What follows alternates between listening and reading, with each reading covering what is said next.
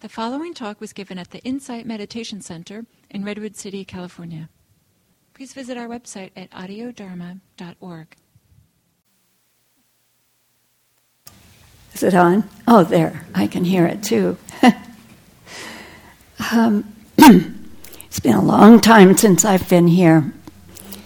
And every time I come, it's even more elegant than it was before. Uh, so much work goes into a place like this, and so much enthusiasm has gone into this one. I have loved to watch it grow uh, since it first met in a little church down in on Cowper, I think, uh, many many years ago. Uh, then it went to the Quaker Meeting House in Palo Alto, uh, and then it came out here and is spreading out even more. I'm so happy about that. And Gil is at Jikoji right now, so it feels like everything comes together. Michael's in, in the uh, abbot in charge of Jikoji, and he told me last night that it's like Disneyland right now with little kids running all over the place. It's wonderful.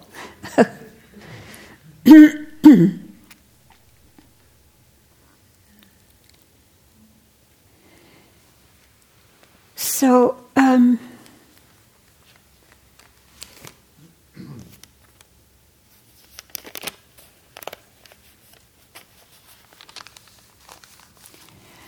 So last weekend I was in Inverness and up and down the trails all around Point Reyes. It's such a beautiful time of year. All the wildflowers are in bloom. I've never seen so much cow parsley in my life, and they're huge this year. Big, flat, white, with thick stems, and big leaves, and they're all over the hillsides. I was there for a writing workshop which gave us a, a a little time together, a group of 12, and a little time to write together, and then a free time to mm, presumably write, but we kept meeting each other on the trails all day long, so I don't know how much writing we got done. but um, when we did meet, we did have a subject and it gave me a turn when the subject was announced because it's always been a kind of, of challenge to me or a puzzle. Uh, it was about hope. And ever since I read Chogyam Trungpa's, um, one of his very first books, where he, he was uh, not enthusiastic about the subject of hope at all and woke me up to the, that it could not be necessary to be hopeful about anything. And that maybe it's not even useful to cultivate hope. So it's been following me around ever since. Uh, I brought it home with me, the subject, and um, I keep asking people, you know, what do you think about hope? And are you hopeful? Uh, and how do we do this? It's one more um, icon, um, one more idea that we carry that has developed over time, and in some cultures, I think, much more than in others, though I haven't really gone into that side of it. One of the exercises that we did was to write about a, a, a, when we had a very big hope that was completely demolished by the facts. Um, and everybody eagerly sat down and wrote. There was no question that we all had occasions like that. It happens over and over you think and you plan and you hope around something, and then inevitably it doesn't work out the way we think.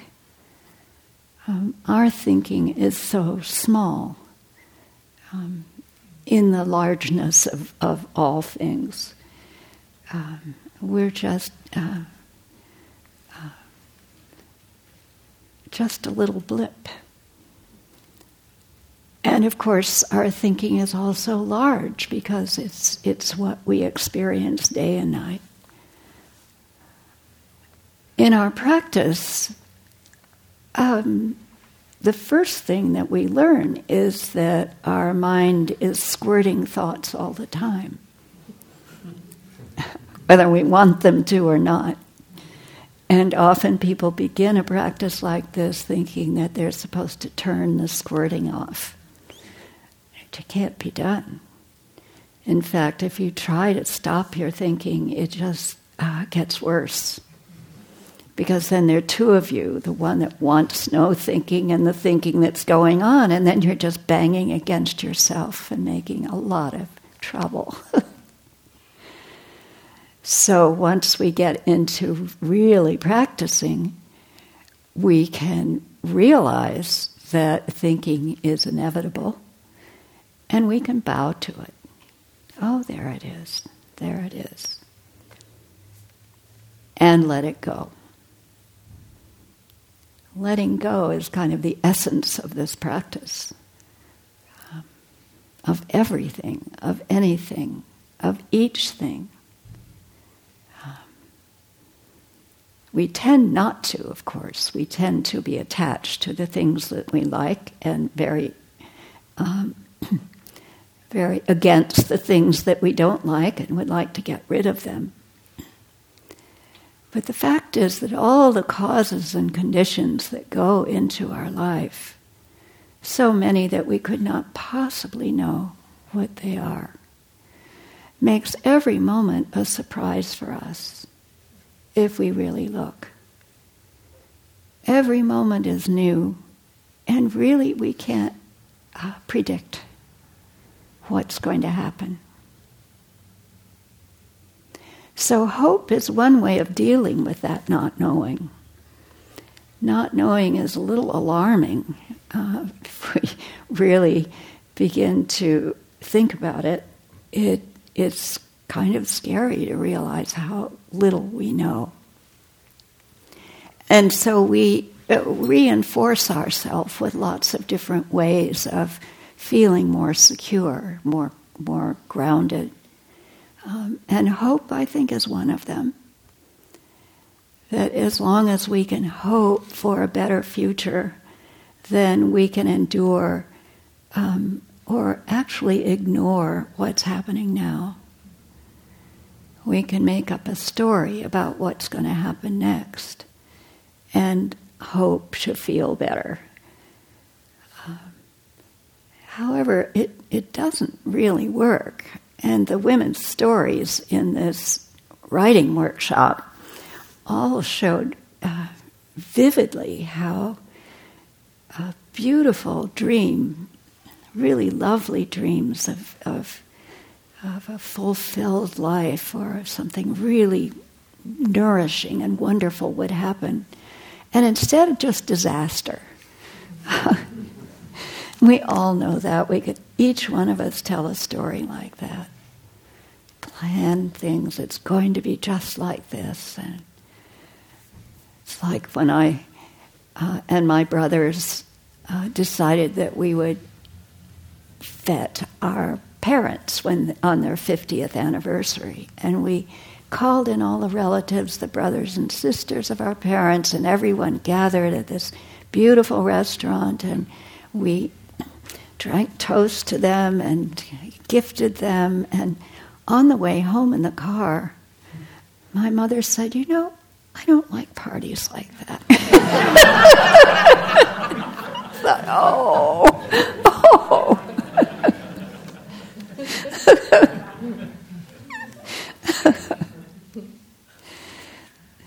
so, um,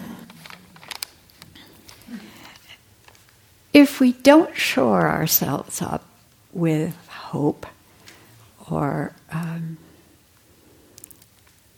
some kind of, of story, uh, then we have to exercise what we call trust.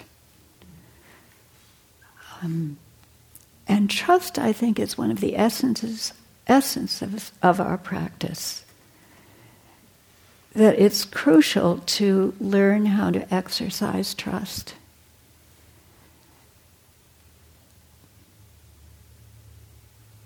To accept how little we know and to open ourselves to what actually can be known, what is happening.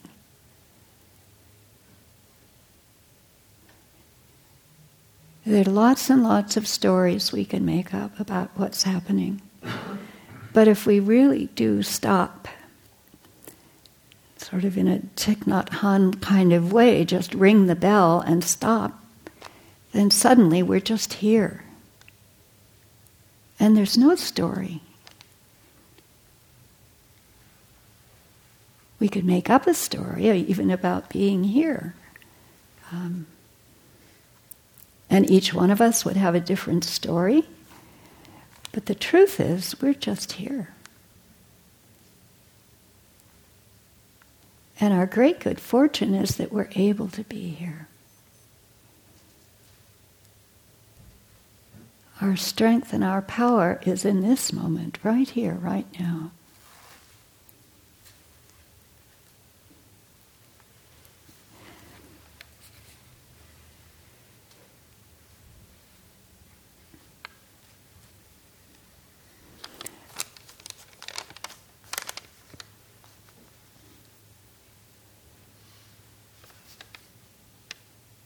Got my notes all wet, so they're hard to read. Ran the ink. so another thing that happened in that workshop is that um, an essay was read by um, Adyashanti about um, enlightenment, Buddha's, enlightenment, and uh, the essay presented Buddha as having this wonderful enlightenment when everything fell off. The self fell off, and all the um, hope and all the kleshas and everything was gone. And Buddha went on to live a, a wonderful life. But the truth of it is, and uh, this is connected to what the hope thing is that Buddha struggled so hard under the tree. That was not a pretty picture under the tree, or a pretty picture beforehand in all the years that he studied and practiced with various teachers and then did the tapas practice in the forest where he almost starved himself to death. It was not easy. And then, when he was under the tree, he had numerous encounters with what is called Mara, which is every kind of temptation that you could think of. Temptation of power, lust, every kind of thing. And each time he had to, couldn't run away. He refused to run away. That was his practice, was not running away. Not exercising hope, but looking Mara right in the face and saying, I see you. I see you. And after he'd been through the whole mill of Mara um, and managed and come out the other side, still for the whole rest of his life, Mara came back over and over. Even at the very end of Buddha's life, Mara came and said, Well, Buddha, it's time for you to die now. Not a very nice guy, really. and Buddha said, No, no, not yet. And by that time, they were such good friends that Mara said, Okay, how about in a month? And Buddha said, Fine. It was a very close relationship. And for all of us, I think the more we're able to face Mara over and over all through our life, the more freedom we allow ourselves. Because otherwise, it's just gnawing at the back of us, and we're trying to make up stories to protect ourselves from it, and it's all happening anyway. Mara's in the middle of what's happening and how we face it, if we face it. There's a story about Buddha resting in his kuti, and Ananda is guarding the door, and Mara comes up and says, um, I'd like to see Buddha. And Ananda says, No, no, he's resting. Go away, Mara. Go. And Buddha calls out, Who's there, Ananda?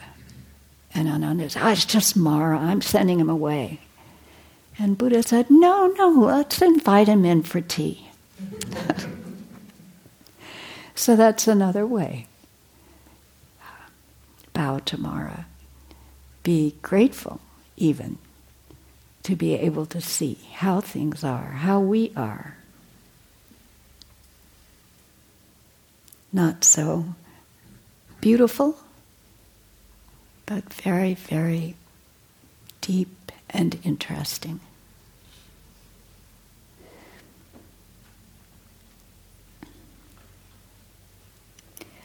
So, Mara, of course, is um, just another way, uh, way of explaining what happens to our mind. Um, is an inner movement of our thought, our ways of one of the ways that we try to understand life, this mysterious, really confounding life that we wake up to every morning. Mara can be seen as um, as a representative of how our thought becomes uh, fixed. I call it iconic, that we get a fixed idea, and then the, the practice of facing Mara is iconoclastic, to break the icon of thought. We tend to hold on to our ideas and to love them and to defend them to the death almost sometimes. If we get into politics or religion or, you know, we get very, very strong about it.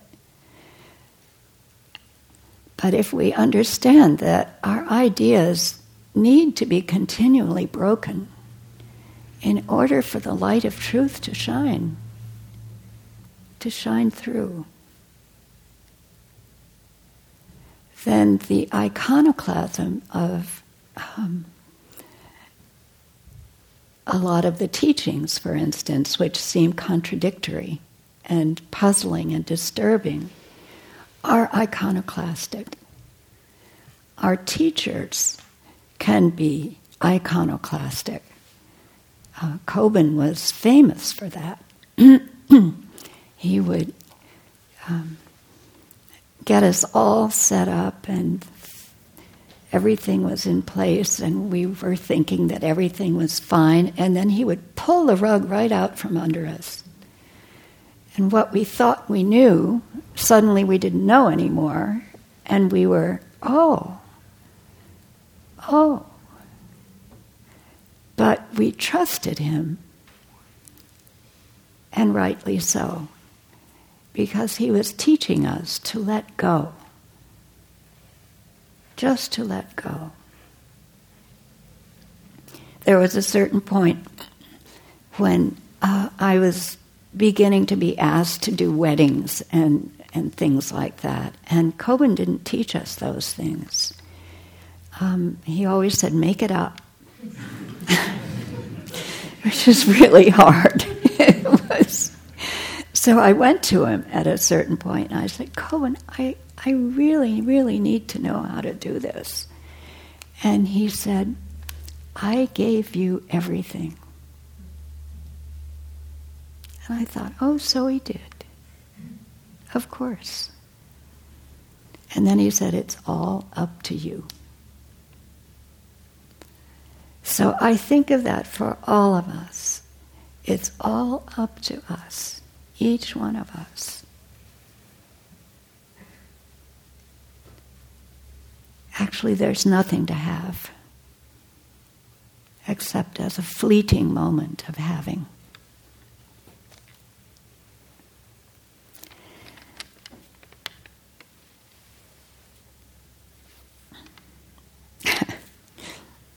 I wrote down last night any place where firmly attached awaits the iconoclast in our mind.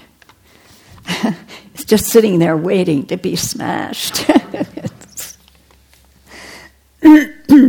so, our challenge is to see clearly and be willing to see what is and be willing to change our mind.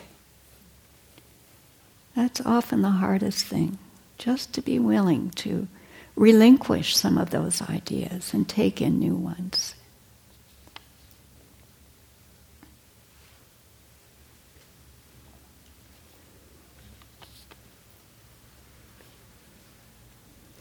So I found a quote from an old Chinese uh, teacher out of Red Pine's wonderful book on the uh, Diamond Sutra.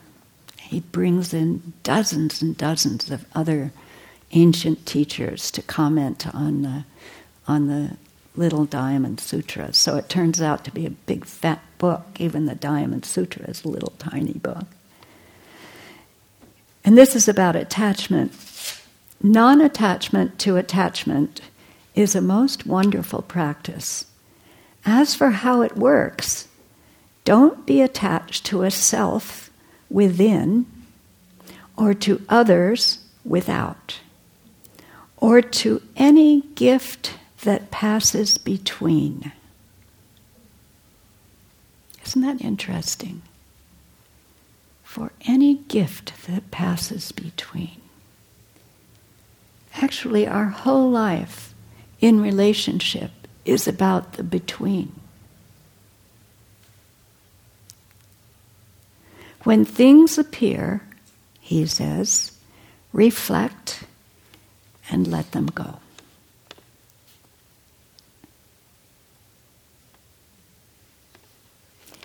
So that's what I brought um, to share with you. And there's time, I think, for um, questions and comments.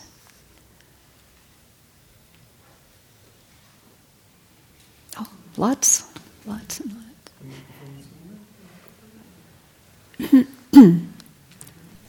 Ah, I've forgotten the system. This is. Um, so I have a question about hope because in healthcare, uh, in healthcare, in taking care of patients, um, sort of one of the tenets is you never want to take their hope away. Uh-huh. And as we learn more and more about that scientifically, we know that it mobilizes the immune system, it mobilizes biochemical mediators. Um, and it is generally helpful in the body working more succinctly and more efficiently.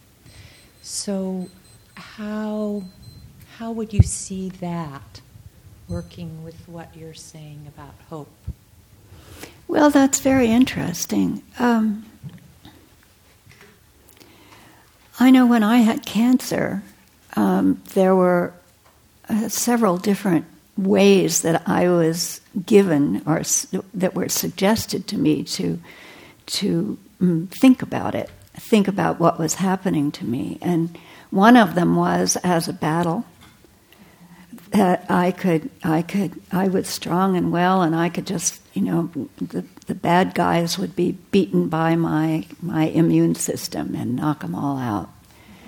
And that seemed so mm, sort of vicious to me. I thought, this cancer is part of my body. You know, I don't want to do something bad to it. I'd just like it to go away.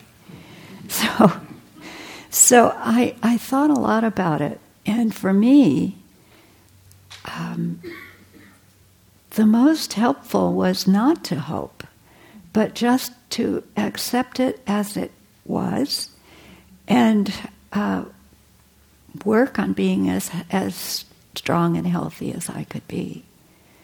And it seemed to work because that was 25 years ago. So, but um, I, I don't know much about that. I mean, it's all new information, isn't it? So we'll have to study it more uh, because it may be that there are places where hope can be very helpful and useful.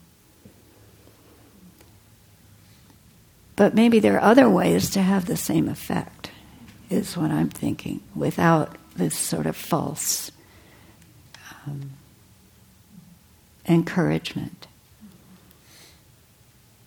Yeah. Yeah, thank you. I, I have a question.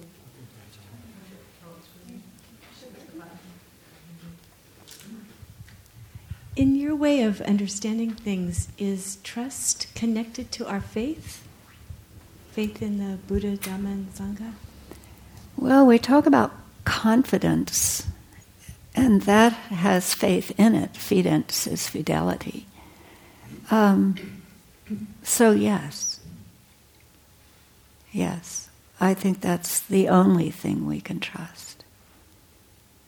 Thank you for bringing that up. Yeah.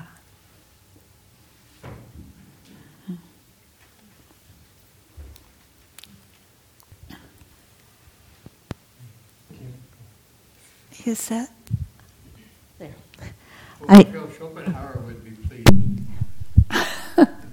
couldn't hear that. I Schopenhauer would be pleased. You know, he was the great pessimist. Yes. Don't don't lift yourself up and then just fall down. You know, it is what it is. And, uh, hmm. yeah, he was a good Buddhist. would be, yes. well, you know, I looked up hope in those big fat Buddha Sutra books, and in the index, there is no hope in there at all.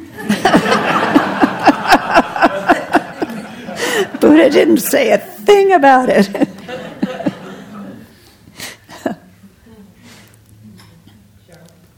Several years ago, you came right about when we were getting this place, and I asked a question about how you would, what's the best way to frame this, this, uh, you know, this new vision, et cetera. Mm-hmm. And so I'm wondering if you have any update for us that might be interesting about our new retreat center. Anything that you would like to say about that?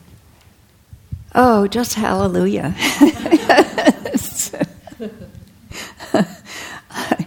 I, spent a lot of years of my life um, doing putting together a retreat center, so I know what it's like. I know what it's like to.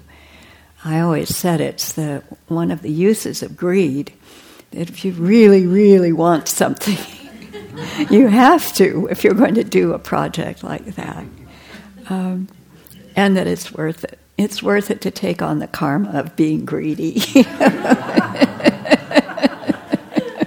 Just make it for a good purpose. um, oh, it is working. Good. Um, I've always been intrigued with the fullest meaning of "I see you" that mm. the Buddha yes. regularly makes to Mara, and yes. I just wondered if you have any comments on that. Well, I like that a lot. Um, it always makes me laugh. And there's a couple of stories in the sutras of, of uh, young nuns who are tempted in the forest by Mara, sexually tempted. And they say, I see you, Mara. Zounds, he says, and he runs away. so um, I think that our seeing is the most important thing, that we tend not to want to see. And if we're going to do something naughty, we don't see what we're doing as much as possible. So it was their way of dealing with their own temptation to to forcefully agree to themselves with themselves to take in what was actually going on. Yeah.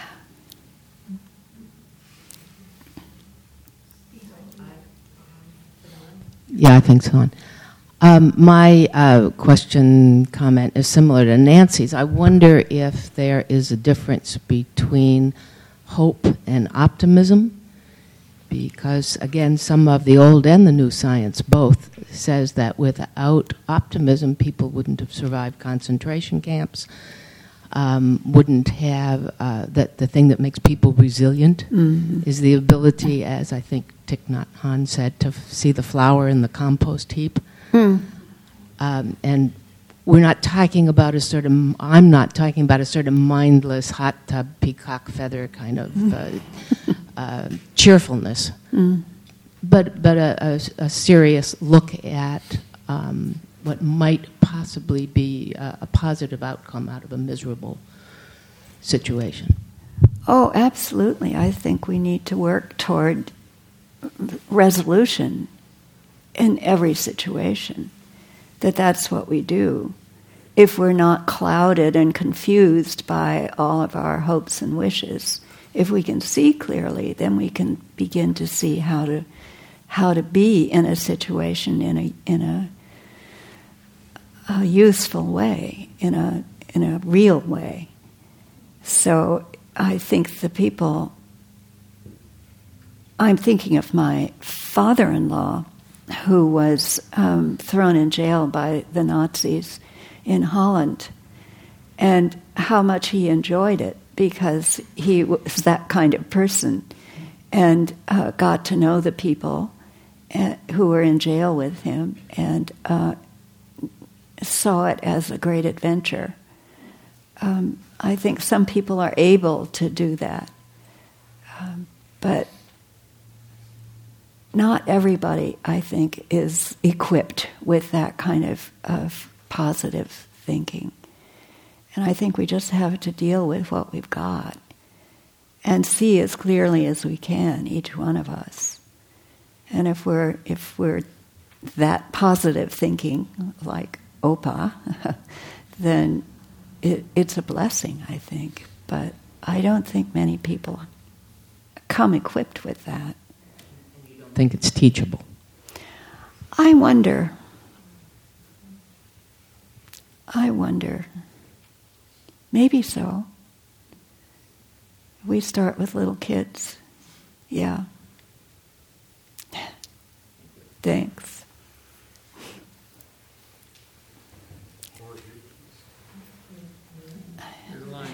This one. Behind you, there's somebody.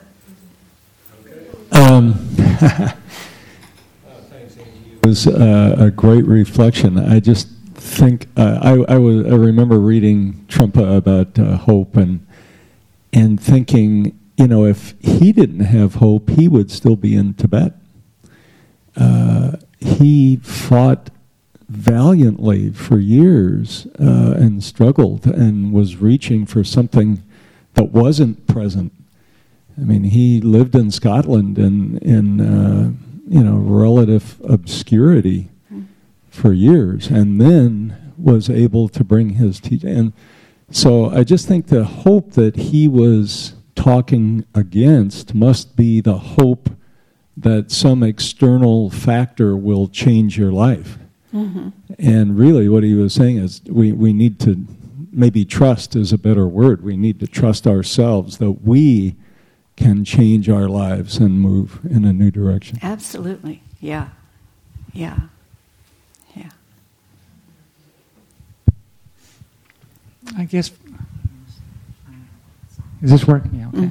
Um, for me, I guess I think of the difference between hope and expectation. Um, where I can be hopeful as long as I'm not tied to the result. Um, I, have heard that um, an expectation is a premeditated resentment.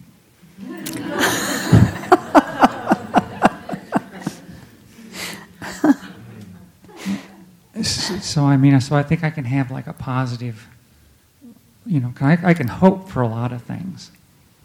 It's when I it's when I tie myself to the results that I set myself up for disappointment. Yeah. Thank you. Way in the back. Very patient.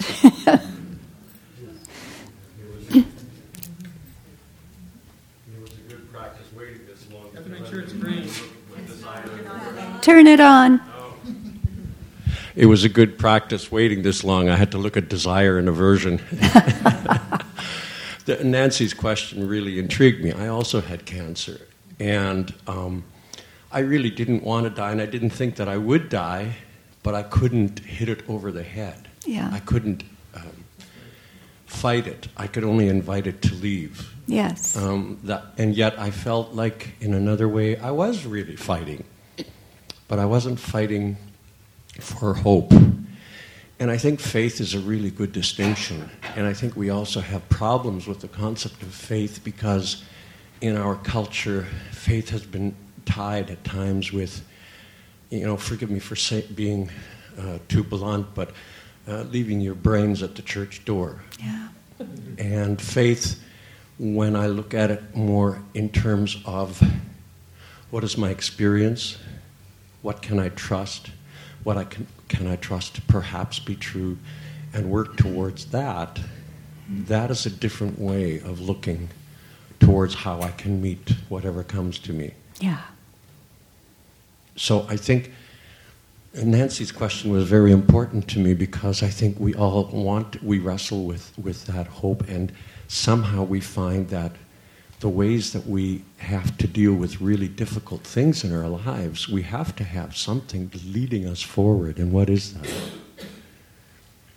So. Thank you. That's exactly right. Yeah, and the follow up to Nancy's remark was the remark about the triple treasure that we have Buddha, Dharma, Sangha on which to rely.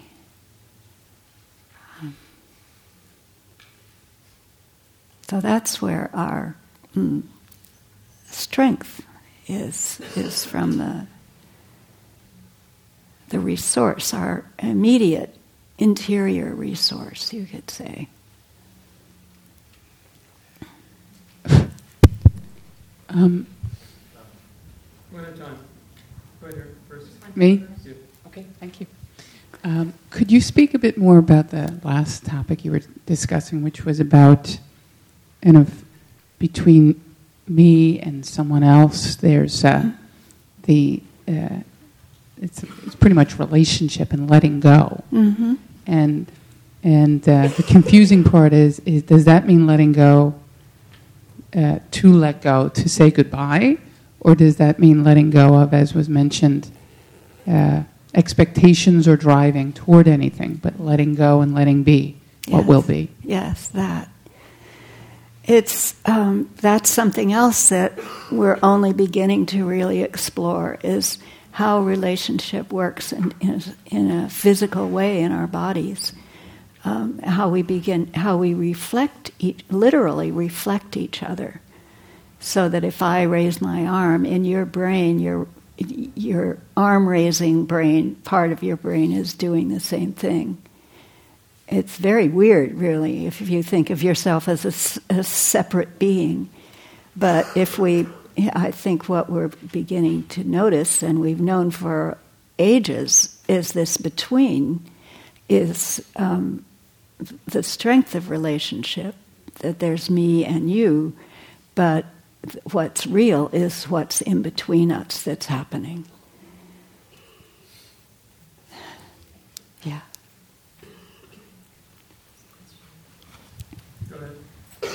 Um, the, the discussion of hope had me think of uh, Viktor Frankl's book, Man's Search for Meaning.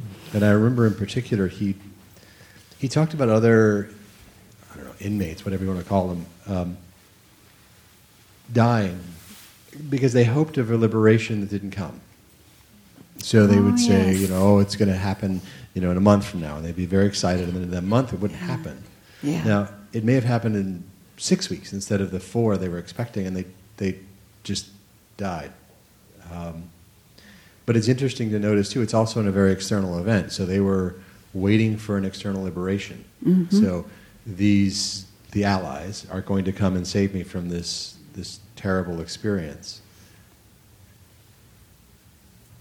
It's it's interesting that the some ways the power of hope in a negative sense of it's really setting up that expectation. And I know I was thinking too because the last weekend was the supposed to be the end of the world or was it, yeah. And just wondering about all those people who set up this expectation of that day magically being raised up and being in a beautiful place. And then thinking, just imagining inside their minds uh, minutes or hours later and wondering, well, why am I still here? What just happened? Because it was set up so much as the, you know, we'll be taken away and this external thing will happen to us. Um, that it's actually, that's been ruminating with me for the last week of just sort of a sadness for Yeah. that. Though I wrote a poem about that because I was up at Point Reyes when we were all supposed to be, the rapture was supposed to happen. And I thought, well, I must be one of the chosen because I'm in this wonderful place. this is heavenly.